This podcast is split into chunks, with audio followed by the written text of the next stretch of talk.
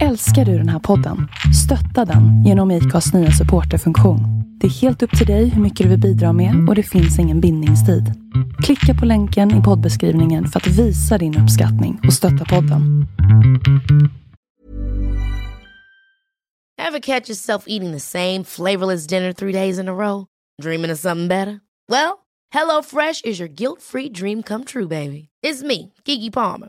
Let's wake up those taste buds with hot, juicy pecan crusted chicken or garlic butter shrimp scampi. Mm. Hello Fresh.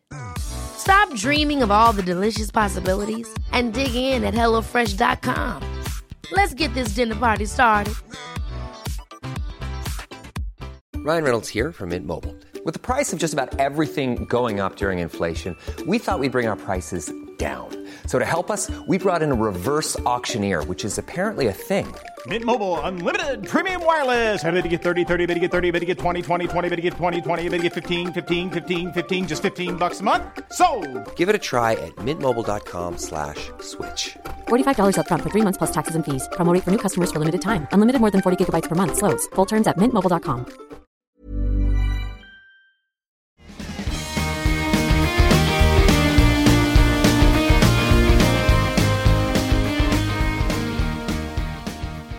Det här är tillbaka till dåtiden och vi är äntligen tillbaka. Den här gången är året 1969, en vecka i månadsskiktet. En vecka i månadsskiftet januari-februari. Jag heter Thomas Kushage. Jag heter David Skoda Volpe.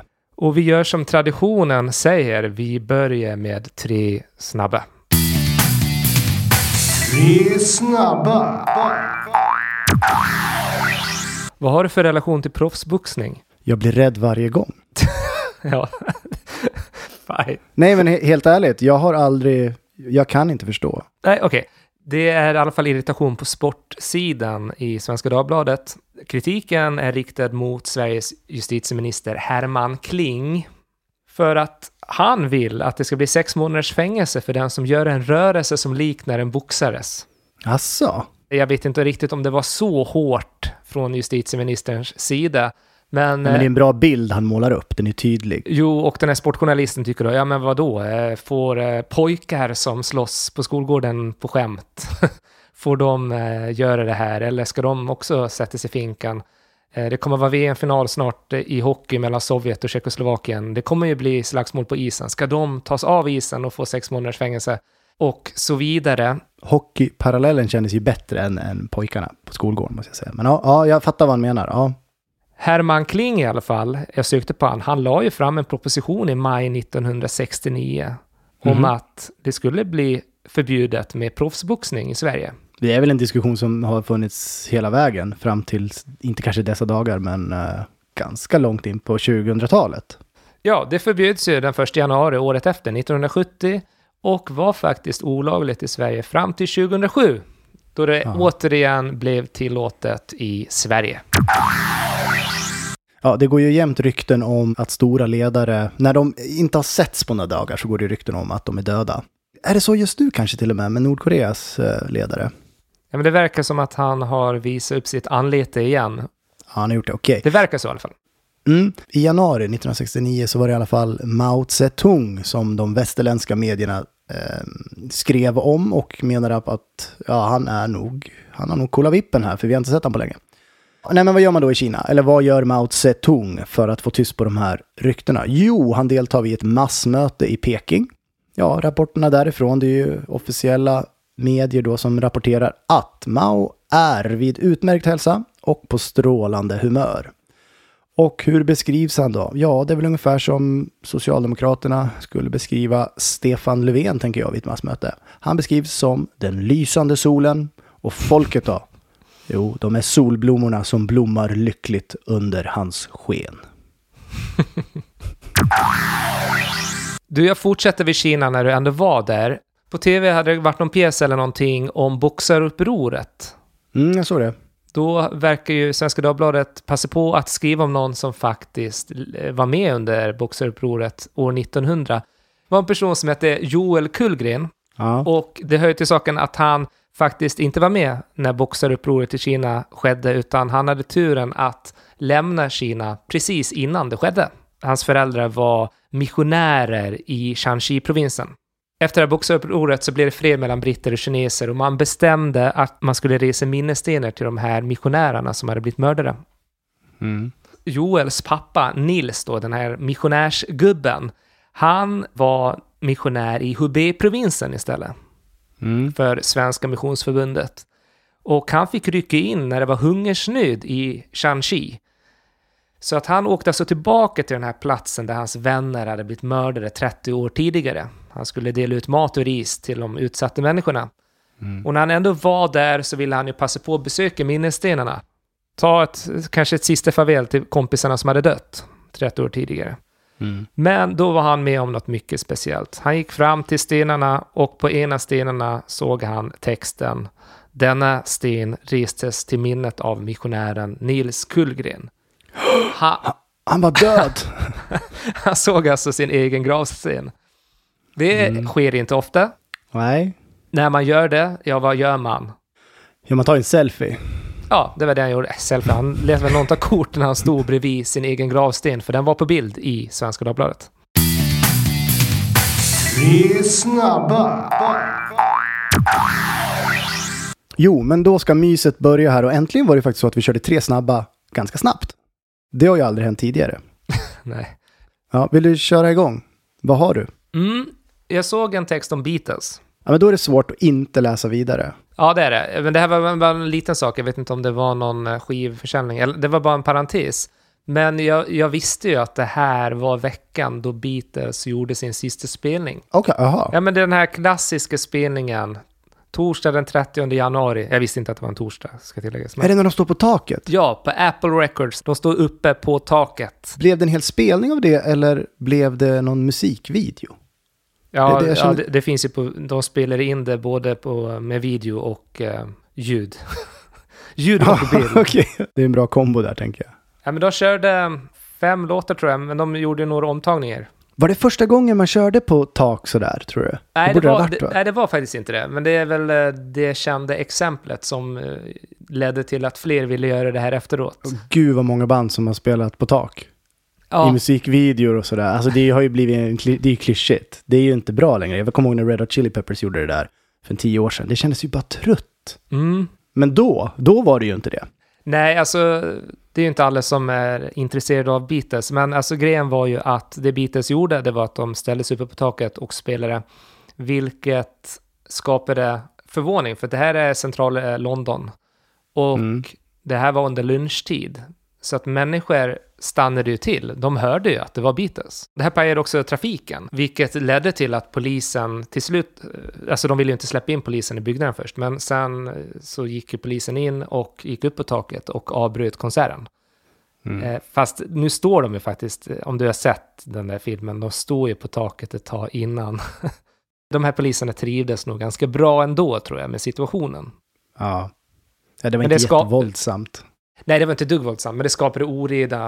Eh, Det, det, det hade ju inte varit något problem om det var ute i spenaten, men nu var de som sagt mitt inne i London. Mm. Jag har ändå fått bilden av att det här var en enormt stor händelse när det skedde. Ja, är det inte det menar du? Det var nog det i England, eh, men Mm. i Sverige var det ju här var ju ingen stor händelse. Och det kan ju ha att göra med att man kanske inte visste att det var Beatles sista spelning. För det var ju inget offentligt så här, nu kör vi vårt si- sista gig här, utan det, det råkade falla sig så att det här blev det sista live-uppträdandet med Beatles. Ja, okej. Ja, svenskarna fick reda på det här någon dag senare via något telegram liksom i DN. Man är så förstörd idag att man har ju, får ju notis så fort ens favoritband gör någonting liksom. Jo, men sen tänker jag också att en historisk händelse, det här får man ändå kalla en historisk händelse Mm. i musikvärlden, behöver ju inte vara en historisk händelse när den sker.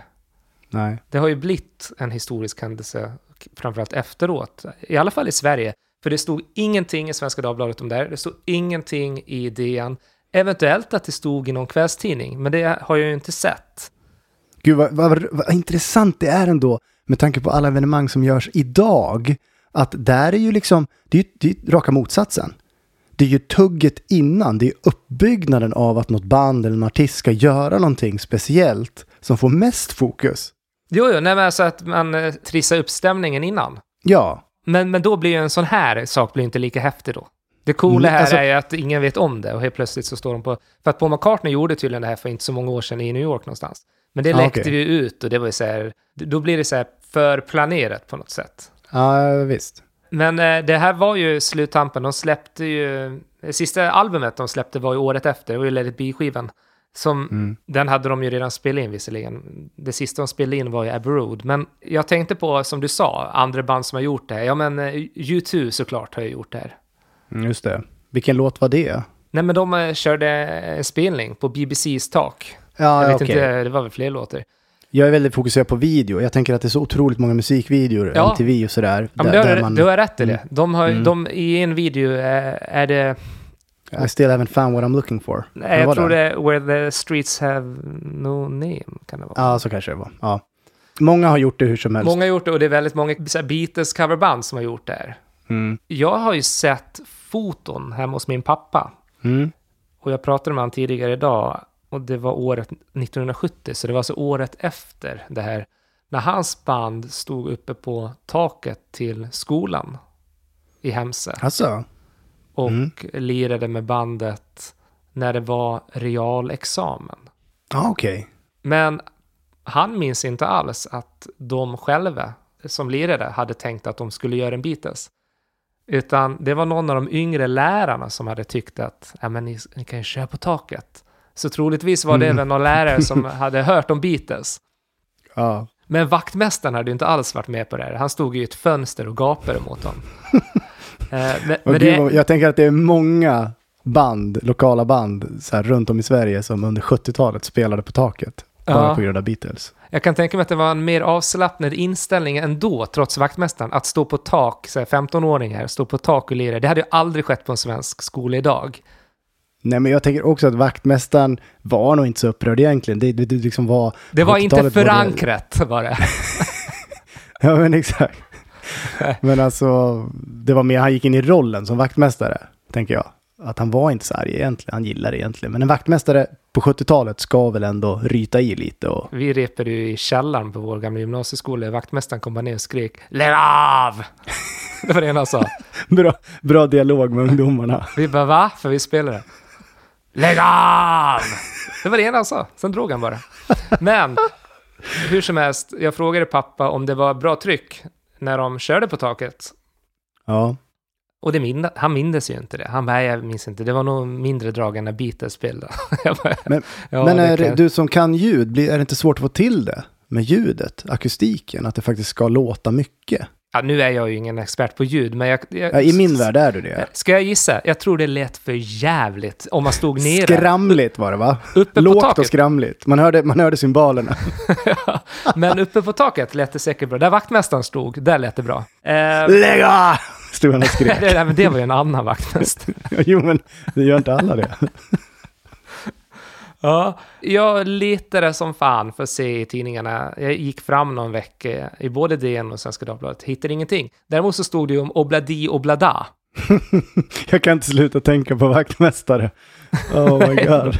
Det är någonting med det där. Nej, men det känns som vaktmästarna liksom är kvar i... I, i I det gamla det, Sverige. I det gamla, trots att skola och sådär har utvecklats så att vi pratar mer dialog med ungdomar så det är rivigt och liksom det blir stökigt när vaktmästare kommer, blir inte det? Det är inte så mycket dialog, eller? Ja, förlåt, nu kanske jag, fan jag känner ju vaktmästare, jag tycker ju om vaktmästare. Alltså, gud vad rädd jag är för att trampa någon på tårna. Ja, fast det, det är ju inte bara vaktmästare. Det ska vara en skolvaktmästare också. För att det krävs Ja. att det är barn och ungdomar som retar upp vaktmästaren. Ja. Om vi skiter i vaktmästaren. Ja, vi skiter i honom. Jag hittade i alla fall någon sorts söndagsintervju som en Oscar Hedlund i Svenska Dagbladet hade gjort med George Martin, Beatles producent. Mm. Det här är så himla talande för tiden också, för det står i motsats till Beatles står han i telefonkatalogen, så det är bara att ringa. Mhm. Dessutom svarar han när folk ringer, det gör inte Beatles. Något som ideligen försvårar arbetet för oss seriöst arbetande kulturreportrar. Alltså, vad fan.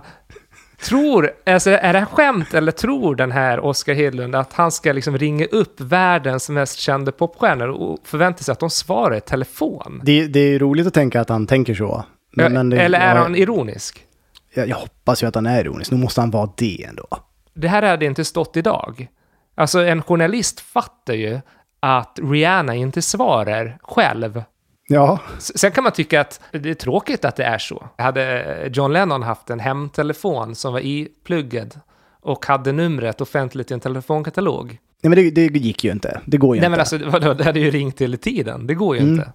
Ja, ja, men jag bara tänker att det ändå kanske finns en gräns om man tänker på andra artister under den här tiden. Det kanske faktiskt var ganska vanligt att man fortfarande svarade för att det fanns inte ett management bakom artisterna på samma sätt som det finns idag. Jag menar, idag så räcker det att vara med i Idol, sen så svarar du ju inte i telefon när du får förfrågningar. ja, men, ja, men det, det har ju förändrats, tänker jag. Det är Ja. produkter, liksom. Ja. Då kan, eh, ta någon annan artist under den här tiden, en svensk artist kanske faktiskt svarade i telefon. Ta Ola Magnell, om de ringde honom. Det är väl troligt att han faktiskt svarade på sin hemtelefon när han var hemma.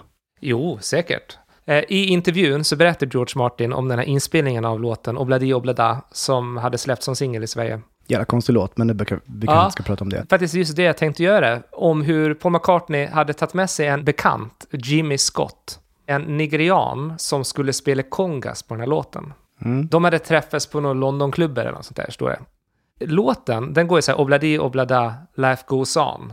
Bra. Na, na, na, na, life goes on. Sådär. Mm. Eh, men i, det verkar som att den i början gick Life goes on, life goes on, life goes on.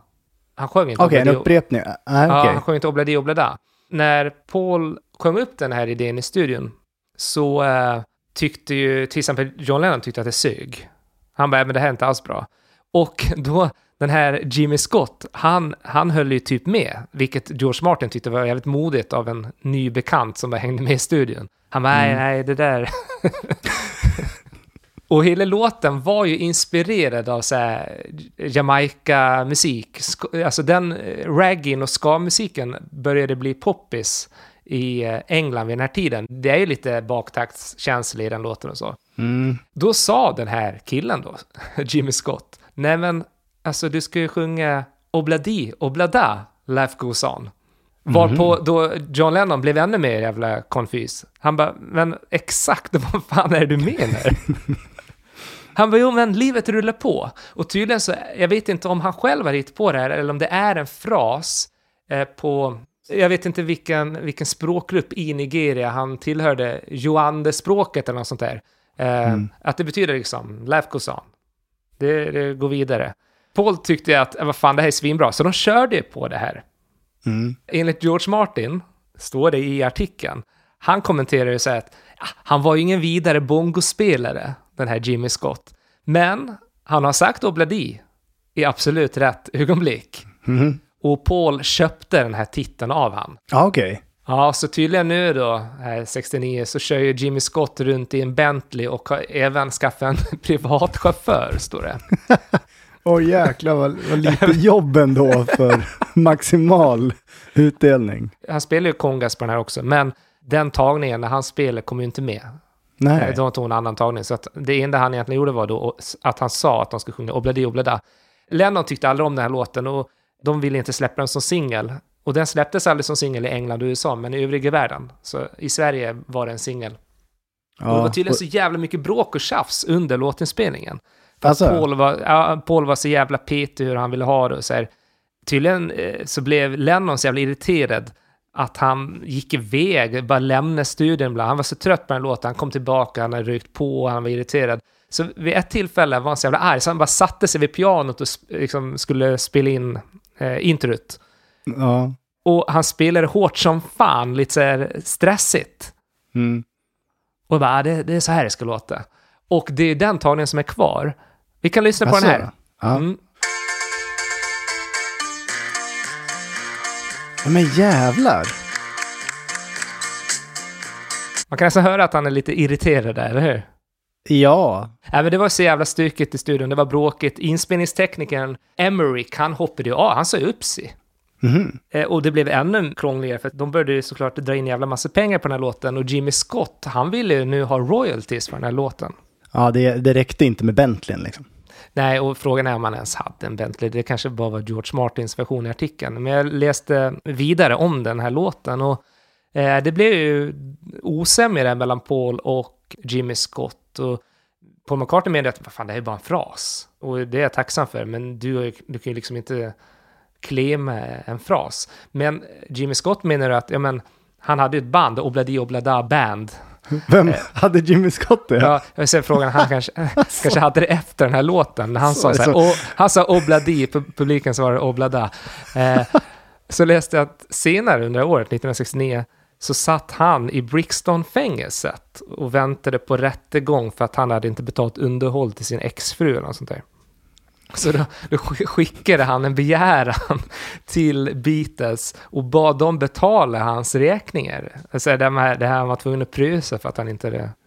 Men hur, hur många liksom, varv ska han dra det här? Jag vet det tar aldrig slut. Men Paul McCartney gick ju med på att betala beloppet under förutsättning, alltså okej jag pröjsar det här nu, men då får du släppa det här med att kräva att du ska stå med som medförfattare på låten. Eh, Och det verkar han då ha gjort, det lyste sig väl. Eh, Ja. Men det var en jävla eh, story kring den låten i alla fall. Och eh, de, de körde ju aldrig den live då, den här, eftersom de inte turnerade. Den första gången den lirades live, det var ju när Paul McCartney i Hamburg 2009 lirade den. Okej.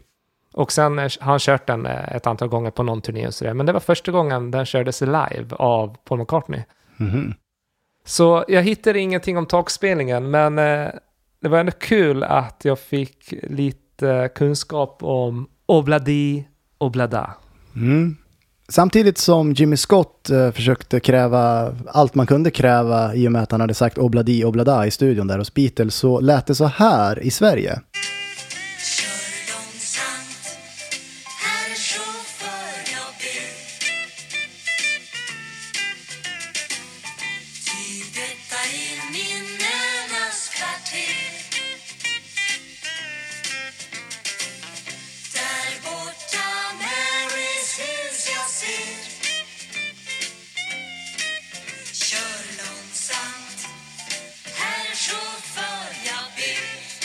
Man känner igen det där, eller hur? Be chauffören köra långsamt för att man...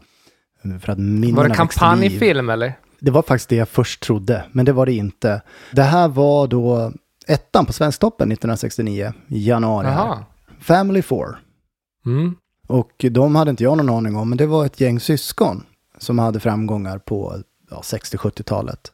Det är nämligen så här att, att det finns ett mörker här. Det var en av bröderna dog faktiskt i en trafikolycka. Så när jag började läsa om det här och såg att låten de låg etta med på Svensktoppen Mm. heter då Kör långsamt. Jag kopplade ju direkt och tänkte så här, "Jaha, här, här är en beskrivning av eh, deras döda bror. Men, men han hade dött några år eh, tidigare. men det är väl då, klart 66. att de, att de inte skulle gjort en så glad låt om han hade... Nej, nej, nej, men det, det visste ju inte jag hur den lät. Jag såg bara eh, alltså, svensk topplistan, 1 till 10 Ja, ja, här jaha, i bara- DN. Liksom. Okej, jag förstår. Ja. Så jag tänkte, oj, jäklar. Men så var det ju inte, utan det var ju något helt annat. Jag tittade snabbt på den här listan och jag tycker den är lite spännande. Vi kan börja och nämna de som inte är med oss längre. Nu blir det som en dödsruna här helt plötsligt. Det var inte meningen. Att gå från så här glad stämsång Ja, till men det, att det är prata väl om... svårt, tänker jag, när det är så länge sedan. Det, det är ju det. Kan du inte göra en lista med de som fortfarande lever då? Ja, men först ska jag ta de som inte är med oss längre och sen så kommer jag att spela upp de som faktiskt är med oss fortfarande. Lite kort, se om du och lyssnarna kan ta vem det är. Och det här är då artister som fortfarande än idag har en karriär. De som inte är med oss nu då är ju, vad jag förstod så är det eh, en av medlemmarna i ursprungsgruppen, liksom Family Four lever, men de andra är döda. Sen har de haft massa medlemmar, men det är inte så intressant. De var heta här i alla fall 1969. De var bäst, de låg etta. Tvåan på listan, det är Östen med rösten. Ja, just det. Han är, gick bort 2006, Östen Warnebring, som är, är ju ett namn jag ändå känner igen. Sådär. Jag har inte lyssnat på så mycket med honom. Men det jag bara försökte snappa upp lite snabbt, deras eh, framgångar. Alltså, han- hade ju 40 låtar på Svensktoppen under sin karriär. Oj. Barbro Skinnar, tror jag hon heter. Eh, Hon Mm. gick bort här för något år sedan. Hon låg trea. Hon sjöng Nu flyttar jag från stan. Eh, och det är ingen låt jag känner igen sådär.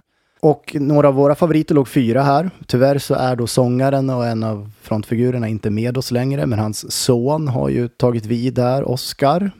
Vilka pratar jag om? Sonen Oscar. Oskar Magnusson sjunger väl numera i Sven-Ingvars va? Ja, ja, ja. Mm. Ja, de låg fyra här den första gången vi möttes. Det var också någon cover de gjorde. Nummer fem, låten med det käcka namnet Det sa prästen ingenting om. Det var Kerstin Aulén och Peter Himmelstrand. Eh, men, ja, och Robban Broberg låg åtta ska jag säga. Väldigt Brobergskt. Alla springer och försöker fånga den stora kärleken, hette hans låt. Är inte det väldigt typiskt Robert Broberg? Ja, jag visste inte att han var så tidig. Jo då, han var tidig. Robert Broberg gick ju bort 2015. Mm. Och då har jag nämnt dem som då låg på listan men som inte längre är med. Så då tänkte jag spela upp de som faktiskt fortfarande har mer eller mindre aktiva karriärer. Se om du och lyssnarna känner igen det. Jag spelar några sekunder bara. Det här ska ni ju ta då. Även 80-talister ska ta det, menar du? Det vill säga, man behöver inte ta låttiteln, men man kanske känner igen rösten, tänker jag.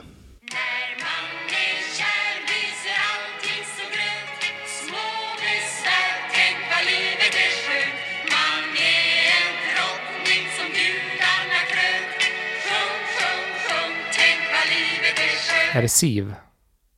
Nej, det är inte Siv. Det här är en kvinna som eh, är 91 år idag.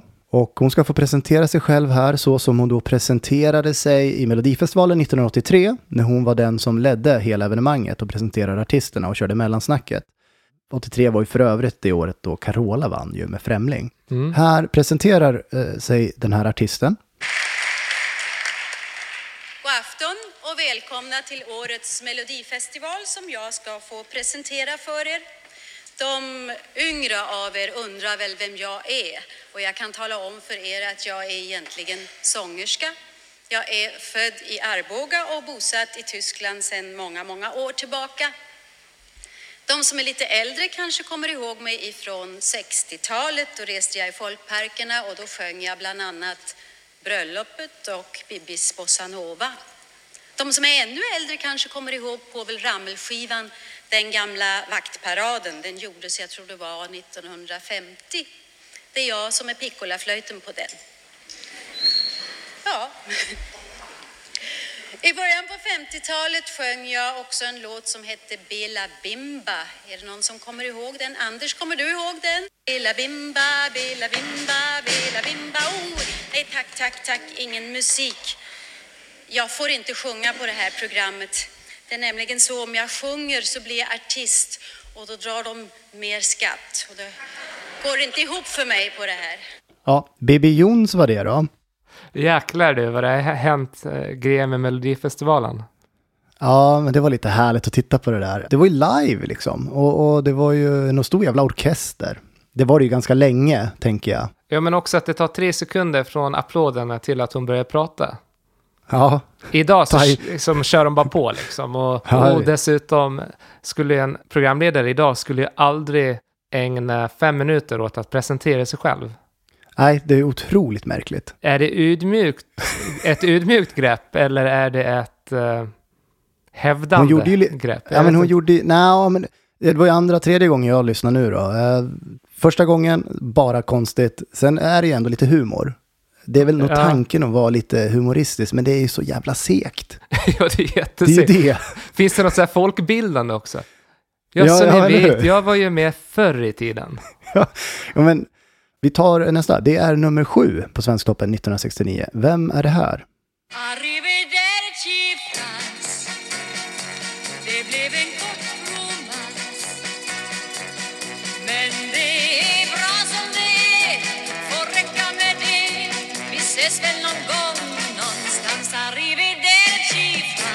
Måste man kanske vara 60 plus för att ta det här inser jag nu? Jag vet inte, men bra, det är bra. Bra tycker jag. Mm. Den här kvinnan var ju med senast 2019 faktiskt i Melodifestivalen. Är det här Siv eller? Nej, det, du vill gärna säga Siv, det är det du har. Du får se om det är någon mer kvinna så du kan få säga Siv en gång till. Det är Ann-Louise Hansson. Jaha. Ja, och hon är den kvinna som har haft flest låtar på Svensktoppen. Hon har 50 bidrag där, så att där kan vi snacka karriär och en Jävlar. lång sådan. Hon är värd egentligen att prata mer om, men vi tar nästa. Den sista jag vill spela upp som låg, han låg 10 här 1969, det var den här artisten.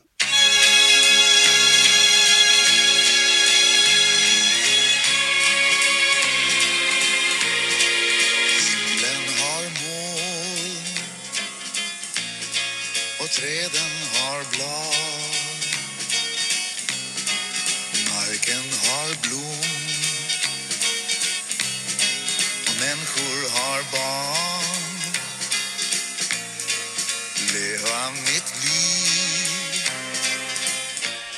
Aldrig hört. Är det Svante Turesson? Jaha. Mm. Och han var väl senast ute för något år sedan och spelade, han spelade med The Boppers. Nu ska vi se, jag tänker hur han ser ut. Han har väldigt tydligt grått hår på sidan, är flint eh, och sen lite skägg va? Han är väl lätt att förväxla med Sven-Bertil Taube, va? Nej, Sven-Bertil Taube har ju världens Eller- eller är det någon hårsvalg. Nej men vänta, nej, han var ju med i Så Mycket Bättre, just det. Och han, han är ju, just det. Du, är det Ove Thörnqvist kanske? Kan det finnas en likhet där? Ja, kanske. Men Svante Thuresson ser väl ut som en, ser han ut som en svensk eh, Donald Sutherland? Ja, det har du nog rätt i. Han är i alla fall 83 år nu. Och eh, för mig som är född 80 så är det ändå, det är namn som jag känner igen, det är inte musik jag har lyssnat på. Jag tycker det är lite mysigt att lyssna på hur lät det 1969. Det som slår mig är att det fanns mycket bra skit. Jag, jag förundras över ganska fina melodier. Det är ganska mysiga och härliga låtar, ganska bra klass på melodierna. Det är snyggt. Alltså, Samtidigt som det här känns väldigt långt bort ifrån den ungdomskultur som man gärna förknippar 68-69 med. Ja, fast då måste du tänka på att Svensktoppen väldigt, väldigt länge, eh, det skulle ju vara, det skulle sjungas på svenska och det skulle vara svenska artister. Eh, det- är det väl Jo, och var väl, en, ganska, men- var väl en ganska konservativ eh, institution väldigt länge. Alltså till och med när Ja. vi var små, Mm. om man lyssnade på Svensktoppen så var det ju inte musik som ungdomar direkt lyssnade på. Nej, men jag tänkte på det. Jag tänkte ändå att vad hade jag under 80-talet? Det var ju Du faktiskt... lyssnade ju på Metallica när du var liten. Du lyssnade ju inte på... eh, Alltså en av de största låtarna när, när vi var små på Svensktoppen var ju de sista ljuva åren med eh, Lasse Stefans. Det var ju inte din musik, eller? Jag lyssnade på Svensktoppen när jag var liten. Jo, jo, det Eh, har jag inte sagt någonting om, men det var ju... För det var, ju ett, det var ju ett av få sätt för att liksom komma över ny musik och höra nya saker. Sen, sen så hade vi Ring så spelar vi också. Ja, just det. Och Melodikrysset. Ja, jag gjorde en snabb check. Jag kollade liksom låtar som låg på Svensktoppen 87 till exempel. Mm. Och jag kan ju sjunga med i liksom hälften av dem direkt. Så Ja. det blir ju tydligt bevis på att här fick jag liksom, eh, det var den musiken jag presenterades för. För att mamma och pappa lyssnade bara på Dr. Hook. Och jag gillade inte Dr. Hook. Nej, okej. Så, så att jag fick liksom inte så mycket input därifrån. Jag frågade så här, ja, men, bra musik mamma, Dr. Hook är bra. Vi har några LP i den där backen. Det är inget fel på Dr. Who. Nej, det är inget fel på Dr. Hook, men, men det, var, det var där. Det var kanske var Thomas mycket Ledin lite senare. Och så var det lite Peter Lemark också, när CD-skivan kom. Men, men det var liksom de tre grejerna jag fick. Annars var det Svensktops melodier och det var inte så konstigt. Jag, jag, Fyra Bugg och Co- Coca-Cola från 87, Efter stormen av Marie Fredriksson, Dansa in i ån, Dansa in i ån av Lena Philipsson, sjöng man ju när man var sju år. Papaya Coconut, Coco- Coconut. så jag säger det så som man sa det, från 87. Du måste ju ha lyssnat på tracks när du var lite äldre, eller? Ja, just det, Tracks, det har jag inte ens tänkt på. Vad var Tracks? Var det lite coolare eller? Nej, ja, coolare vet jag, men det var ju ungdomsmusik. Det var ju P3. Ja, där- Ja, och där fick man ju höra på engelska också helt plötsligt. Bara en sån sak. Ja. Det som är lite spännande här 2020, det är ju att några av de här godbitarna som jag just spelade upp, de skulle kunna hamna på Svensktoppen igen faktiskt. På Sveriges Radio har man försökt att liksom uppdatera och förnya och modernisera Svensktoppen. Det, det har hållit pågått några år, men förra året så tog man ju steget och presenterade ett nytt upplägg. Och det vart ju ramaskri, såklart. Vad var det för upplägg? Sen ett år tillbaka så har man fixat någon ny mätmetod. Där har det varit tjafs om tror jag, hur man, hur man mäter. Men nu kommer man ju fokusera mycket mera på, eh, och gör sedan en tid tillbaka, alltså streamingtjänster. V- vad streamas mest?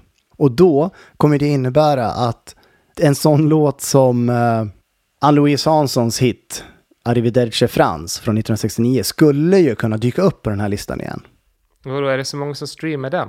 Det kan du inte. Nej, nej men det öppnar ju för det, tänker jag. Ja, fast... Ja, men okej, det, det kanske inte är så att låtar från 1969 dyker upp igen, men jag tror att Svensktoppen har något att erbjuda oss 2020 i och med moderniseringen. Tio låtar som har laddats ned, strömmats och spelats mest i s- all svensk radio. Jag tänker det. Jag närmar mig 40. Jag vänder blickarna mot den nya Svensktoppen. Tack!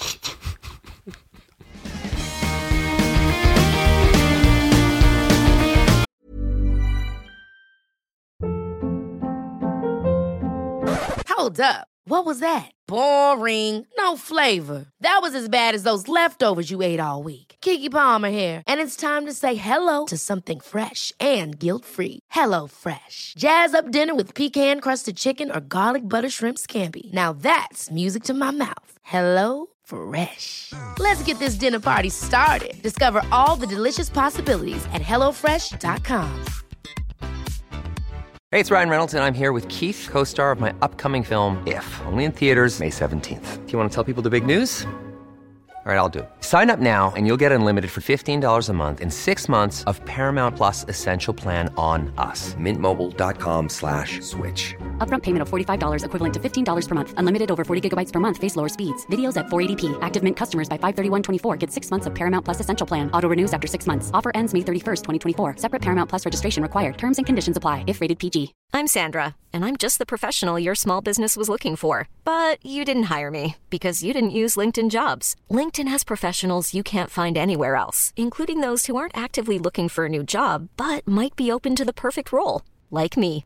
In a given month, over 70% of LinkedIn users don't visit other leading job sites. So if you're not looking on LinkedIn, you'll miss out on great candidates like Sandra. Start hiring professionals like a professional. Post your free job on linkedin.com/achieve slash achieve today.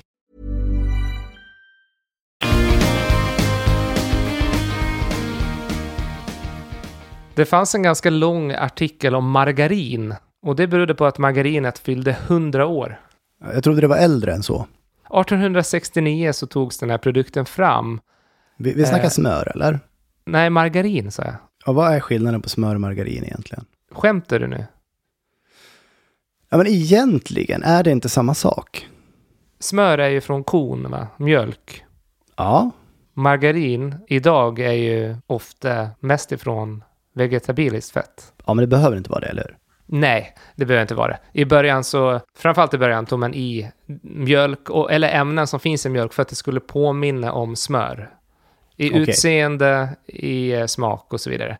Men det här är alltså en produkt som jag nu har förstått har varit väldigt mycket tjafs kring. Det är ingen produkt som haft det lätt att slå sig fram. Det har varit Okej. många motståndare. Det var en fransk kemist som tog fram det. Och Margarin, har det, Ja, men, hör- heter det? nej, eh, men man blir alltid stressad så fort man ser franska namn. nej, men jag, jag, jag får kallkårar varje gång. Nej, men han hette Hippolyte Merge Mourier.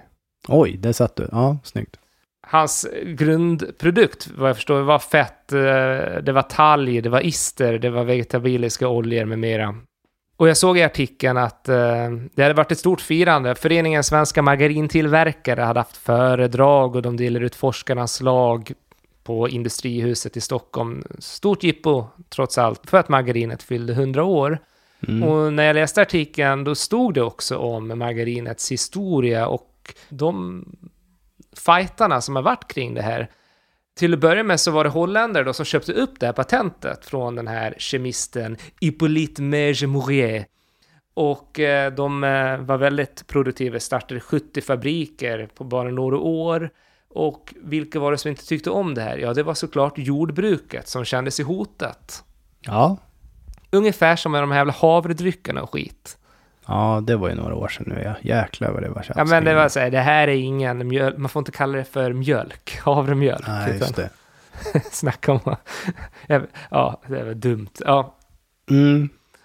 Och de satte ju press på eh, politiker att, "Nej, men fan, eh, det här förstör ju vår eh, produktion, vår industri. Vi gillar inte den här konkurrensen. Så vissa länder förbjuder ju faktiskt margarin. Och på olika sätt så här, förstör det för eh, margarinindustrin. Eh, Det stod till exempel att i Tyskland så fick eh, margarinet inte transporteras med de här snabba tågen. Vilket innebar att när det kom fram till kunderna eller till butikerna så var det sämre kvalitet än vad smöret. Okej. Och eh, det var ju såklart lo- lobbygrupper som försökte påverka det här. I Sverige var margarinet en del av konflikten mellan protektionister och frihandelsförespråkare. Alla som har läst historia känner till tullstriden. Alltså det var en av de stora politiska konflikterna i Sverige i slutet på 1800-talet. Där det verkligen blev tydligt mellan liberaler och konservativa Mm.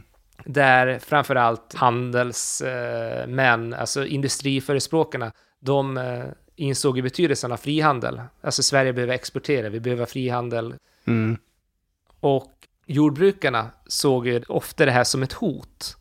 För att har vi frihandel så kommer det bli billigare att köpa in jordbruksprodukter från andra länder. Det Ja, här, just det. Den här debatten har vi ju, alltså hela EU bygger ju på att man har tuller Mm. mot länder utanför EU. Och det pumpas in pengar i jordbruk i EUs länder för att skydda jordbruket helt enkelt. Mm. Är det typ hälften av EUs budget va, som går till jordbruk?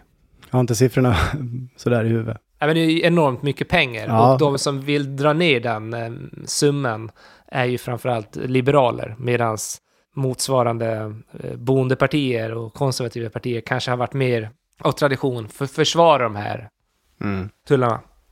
En del av debatten i Sverige under den här tullstriden 1887 handlar ju bland annat om margarinet. Okej. För att om man då köper in billigt margarin från andra länder så kommer det slå hårt mot landets bönder. Mm. Men eh, det fanns ju uppenbarligen folk som ville ha margarin. Mm. Vad har du hemma? Har du alltid smör på mackan eller har du margarin eller vad har du? Jag har smör på mackan. Jag, alltså, jag ser margarin som eh, baktillbehör, va? Ja, men vänta nu. Känns som jag missar det här i hemkunskapen om jag ska vara ärlig. Smör på macka, margarin i pannan. Men du har riktigt smör på macka eller? Du köper inte lätta eller Becell? Eller? Oh, bara Bregott kan jag säga. Bregott? Ja, ja. Men då, då har du smör då. Ja. Mm. Men, men margarin, nej men jag har smör. Nej för fan, jag går all in på smör. Smör till matlagning också. Ingen margarin. Nej, nej, nej, nej. Ingen, ingen sånt där vegetabiliskt. Smör. Nej. Men arbetarrörelsen, de gick ju bland annat till försvar mot margarinet i Sverige. Eh, under 1900-talet så blev kvaliteten eh, bättre, det, blev, eh, det förändrades lite också, det blev mer fokus på enbart vegetabiliska ingredienser i dem. Mm. Det står också i artikeln att det var framförallt under andra världskriget som efterfrågan ökade väldigt mycket. Även på smör, men här blir det så här, fan, vi, margarinet är någonting vi behöver. Men är det inte så att margarin får ta mycket skit för innehållet? Vad är det i det här? Hur framställs det? Eller? Smör, Eh, ja, mer naturligt varit- ändå. det- Visst, ja, vi använder varit djuren det- och allt det där. Men det är ändå naturligt. Vi har gjort det i alla tusen år. Alla, alla tusen år, okej. Bra, bra historisk. Ja, nej, nej men eh, det har säkert varit, eh, jag minns också att det har varit mycket tjafs om det där. Frågan är hur mycket det har pressats på av eh, smörindustrin, jag vet inte. Men, Men, så här, har inte margarin ändå genomgått samma eh, motstånd som lättsmöret gjorde? Eh, liksom under 90-talet. Det var ett jävla ståhej kring vad var det här light-produkterna innehöll. ja, nej, men det, det hade väl någonting med transfetter att göra. Ja, också. just det. Transfetter. Det var Jag- ett jag vet modeord. Jag- jag- det jag vet inte. trendade ganska länge ett tag där. Jävla snack om transfetter. Och jag har aldrig fattat vad det är. Jag vet inte ens skillnaden på mättat och omättat fett. Nej, Men det, det lärde man ju sig i hemkunskapen. Mättat och omättat. Det kommer man inte ihåg nu. Men transfetter har man slutat prata om va? det vet jag inte. Jag har aldrig pratat om det. Nej, nej, men jag Eh, tänker kollegor och vänner. Alltså transfetter. vi- vissa, vissa, det var det enda man pratade om ett tag ju. Ja, ja jag vet Mm. inte.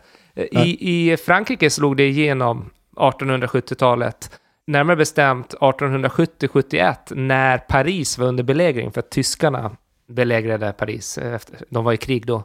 Mm. Eh, Då var det väldigt svårt att få tag i smör. Margarin var det enda som stod till buds. Och eh, sen dröjde det ett antal år innan det kom fabriker till Sverige. Men på 1880-talet så fanns det margarinfabriker i Sverige. Men de eh, försökte verkligen stoppa det även i Sverige. Det var ju inte bara den här tullstriden i Sveriges riksdag, utan jag såg att man gick så hårt mot de här margarinfabrikanterna att man lyckades få Kooperativa förbundet, alltså Konsum, Mm. att inte ta in margarin i butikerna. Mhm. Och det, det störde ju arbetarrörelsen. Mm. För att det var ju någonting som arbetare hade, tyckte de hade råd med och ville köpa. Mm. På 30-talet, när sossarna och bondeförbundet gjorde upp i det som kallades för kohandeln, när de eh, gjorde upp om regeringsmakten, så eh, var ju margarinet där också. ja, Det Bondeförbundet bland annat fick med för att de samarbetade med sossarna, det var ju att det kom en margarinskatt. Okej. Det har tjafsats om många grejer som man inte tänker det Ja, ja, det har helt- tjafsats om. Ja, nej, men den fick de med sig där, Bondeförbundet. Och jag tänker så här, idag då när Centerpartiet agerar någon sorts stöd för eh, sossarna som vill besitta regeringsmakten. Det är ju Mm. knappast smör, eller det, det är ju knappast margarinskatt de dealar med, utan det är så här, förändra LAS, Ja. ändra turordningsreglerna där och alltså arbetsmarknadsfrågor. Klassiska boendefrågor existerar ju inte i regeringsförhandlingarna. Nej. Det är klart att de gynnades väldigt mycket av att det var skatt på margarin, för då kanske folk köpte smör istället. Samtidigt så förbjuds margarinreklam, där man anspelar på jämförelse med smör. Ja, precis som ha- havremjölken då. Ja. Ja, där har du Oatlis, Mm. den grejen. Så det har funnits liksom starka krafter att, ja men kommer det något hot här som stör jordbruket, då är vi där och eh, försöker reglera på olika sätt för att konkurrensen är inte, alltså konkurrens hyllas ju ofta idag bland de flesta partierna, men Centerpartiet är väl definitivt ett parti som förespråkar en fri marknad. Mm. Men här blir det lite svårt för att jordbruket ska skyddas. Jag bara tänker på köttfria köttbullar som jag hörde reklam för nu. Leif Mannerström gör ju någon kampanj nu. Han har ju skapat några köttfria köttbullar. Det, där kan jag tänka mig, där kan det bli lite tjafs. Får man kalla det köttbullar om det inte är kött i? Ja, jo, fast det har ju redan börjat där. Va? Det är, är det EU eller är det i Sverige där det är diskussion om huruvida man får kalla vegetarisk korv för korv? Ja, ja det har vi ja. Precis. Jag vet inte hur mycket eh, margarin det säljs idag. Eh, jag tror att det säljs ganska mycket margarin, för jag tänker att många vegetarianer och veganer köper väl eh, kanske mycket av de här produkterna. Mm. Och sen är de billigare också, så det... Ska man slå en be- bearnaisesås så är det väl ingen höjdare kanske, men jag menar bakade bullar, jag tror inte de flesta märker någon skillnad. Dessutom är det så att alltså, köper du kanelbullar idag så är det nästan alltid vegetabiliskt fett. Det är liksom om du köper Pågen som de här stora producenterna. Det är ju billigare så de tjänar mer pengar på det. Dessutom så de får en bredare kundkrets om de gör det på margarin. Men vet du när margarinet gick om smöret? Kan det ha varit 70-tal eller? 1955. Jaha, okej. Så det tog inte ens 100 år sedan var margarinet i kapp. Nej. Jag tycker det är kul att du nämner korv. Eh, jag tänkte prata lite om korv, inte så jättemycket. Men eh, jag har fyra saker som du förmodligen absolut inte visste om korv. Mhm. Då är det så här att vi tar oss tillbaka till 1904 i St. Louis och där serverades varmkorv. Och eh, visste du Thomas att när man började servera varmkorv så fick man låna vita handskar för att kunna hålla i den varma korven. Man hade alltså inget korvbröd. Jag visste att man inte hade korvbröd, men, eh, men då brukade man åtminstone få en liten sån här hård, är det papper eller plast? Det är otydligt ämne. Mm, lite så här bakplåtspapperkänsla. Exakt. Eh, Mm. Exakt det materialet fick man väl en liten... Det är egentligen bättre. Vad fan, brödet är ju värdelöst. Man, det är ju korven Nej, som- är det det? Jag gillar kombon. Men i alla fall så i början här 1904 då fick man låna vita handskar. Men det där blev inte så jävla bra för det vart ett jävla svinn av handskar. eh, och, och, och, jo men så är det ju. Och, och, Jävla dum idé. Och kanske är det så att först innan brödet introducerades så, så kanske man hade den här som man fortfarande har idag runt. En ganska onödig grej. Varför lägger man korven och korvbrödet i den här liksom bakplåtspappergrejen? Den är ju helt onödig. Skitsamma, det var inte det jag skulle säga. En annan sak du inte visste var att det var en tysk immigrant som öppnade det första korvståndet 1871 i New York. Nej, det du visste jag inte. Nej. Och varm korv har ätits på... 1871, det var så när margarinet slog igenom i Paris när tyskarna anföll fransmännen. Kanske har det en koppling, jag vet inte. Visste du att Neil Armstrong och Buzz Aldrin eh, Jr. mumsade i sig varsin varmkorv på månen 1969, det året vi pratade om här? Nej, det visste Nej. jag inte heller. Vet du hur lång världens längsta varmkorv är? Jaha, eh, det är en Guinness rekordboksgrej. Jag menar, jag vet fan. Jag menar, så hur jävla lång gör man en korv för att hamna med i Guinness rekordbok? Ja, Hur många har försökt? Ja, men den är ju ett antal meter alltså. Skulle... Mm. Är den 10 meter? Nej, den är nästan 20 meter, 19,9. Ja. Okej, fyra saker du inte visste att du ville veta om korv. Eller någonting, men det jag ska ta upp nu är att få, en beskrivning här. Det har hänt en grej i Solna. Och det är så att en psykolog har beställt en varm korv i en korvkiosk i Solna. Mm. Han fick en grillad korv, inte en varm korv. Ja, just det, en varm korv är en kokt korv. Eller ja, Jag antar det. Eh, fast en grillad korv är också varm. Så är det ju. Det det här leder till då är då, för det första så fick han betala 20 öre mer än vad som stod på prislistan för Mm. varm korv då. Och då blev det ju, som det kan bli, en ganska häftig ordväxling mellan kunden och kioskägaren om vad som menas med varm korv. Har du varit i någon sån här situation när det blir, när det blir laddat i korvkiosken och man känner så här, va? va? va? Grejen är att när psykologen då märkte att den grillade korven också var kall blev han ändå mer missnöjd såklart, för att han skulle ju ha en varm korv. och då, då berättar ju han det, och det har han ju rätt som kund att göra. Kunden har ju alltid rätt, tänker jag. Men då blev den 28-årige kioskägaren arg och slog psykologen. Oj, vad är en snyting eller? Det, ja, ja, det spårar ur, det spårar ur totalt. Det, han blev, eh, det blev misshandel av det hela. Men herregud, alltså det här är alltså samma tid som justitieminister Kling försöker införa sex månaders fängelse om man gör en rörelse som liknar en boxares ringen. Ja. Så ska man lägga till då att när kioskägaren, han mådde nog inte så bra. Och det kan man väl redan nu förstå så, att den där varma korven som var kall kanske inte ska leda till en misshandel. Han hade tidigare här, om det var en vecka tidigare i alla fall, så hade han eh, faktiskt misshandlat sin fästmö också. Okej. De hade gr- grälat på en restaurang i Stockholm och sen hade han i farstun till hennes bostad, där han dunkat hennes huvud mot stengolvet och sparkat och slagit henne. Han står ju åtalad då för ja, misshandel vid korvkiosken och mot fästmön. Trafikbrott också, olovlig körning och rattonykterhet.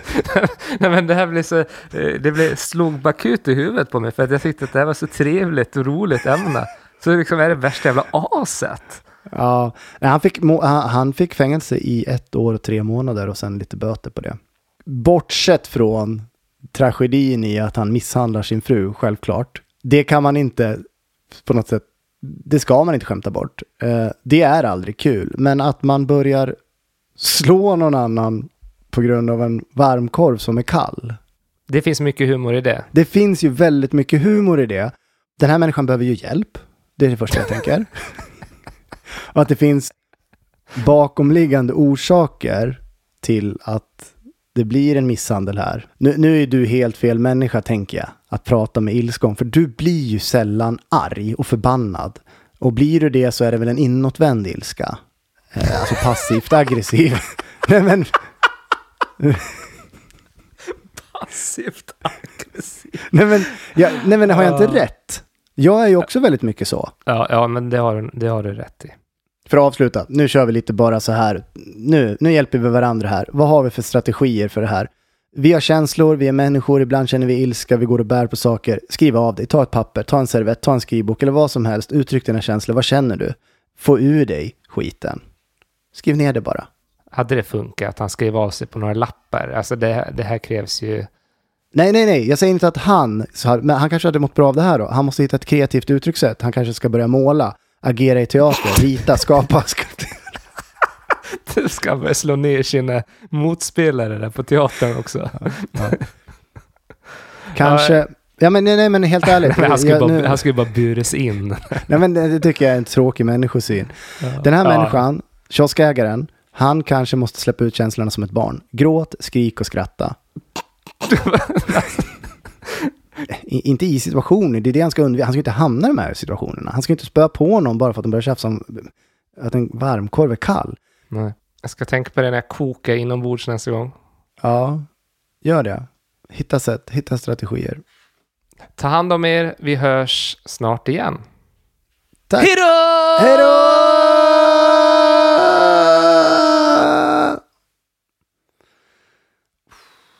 Fuck, ja det...